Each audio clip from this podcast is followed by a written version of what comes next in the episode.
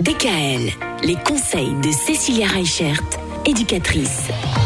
On prend de bonnes résolutions avec nos enfants pour cette année 2022, notamment la résolution de leur apprendre à ranger. Et ce, dès tout petit. hein. On le disait hier, euh, dès l'âge de 1 an, quand ils jouent avec les jouets, on peut euh, déjà trouver des petits trucs et astuces pour les aider à ranger.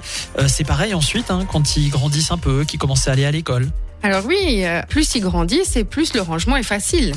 Encore faut-il leur donner la motivation et l'envie de le faire. Oh oui. Ça, c'est autre chose. Donc pour les stimuler, ce qu'on va faire, c'est on va partir de jeu. Parce que du coup, si c'est un jeu, euh, on se dépêche de ranger le plus vite possible.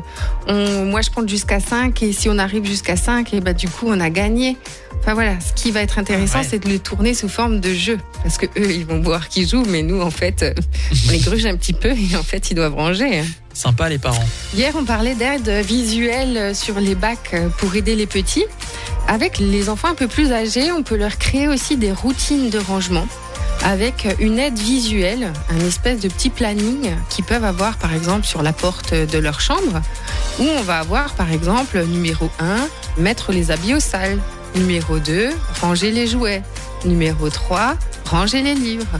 Et ça, ça va être intéressant pour eux parce qu'ils vont avoir un repère. Parce qu'à cet âge-là, en fait, les enfants euh, connaissent les règles, mais les mettre en application, c'est compliqué pour eux parce qu'ils ont toujours besoin de repères, de guides et de cadres.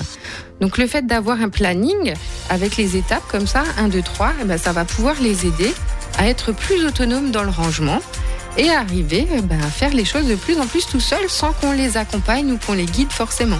Ce sont de petites idées euh, sympathiques auxquelles on ne pense pas forcément. Et heureusement, vous êtes là pour euh, nous apporter tout ça un peu comme sur un plateau. Merci Cécilia. Demain, on part sur des encore un peu plus grands? Alors demain, on va plutôt apprendre à quel âge on fait quel ménage. Ah oui, d'accord, ok. À demain DKL. Retrouvez l'ensemble des conseils de DKL sur notre site internet et l'ensemble des plateformes de podcast.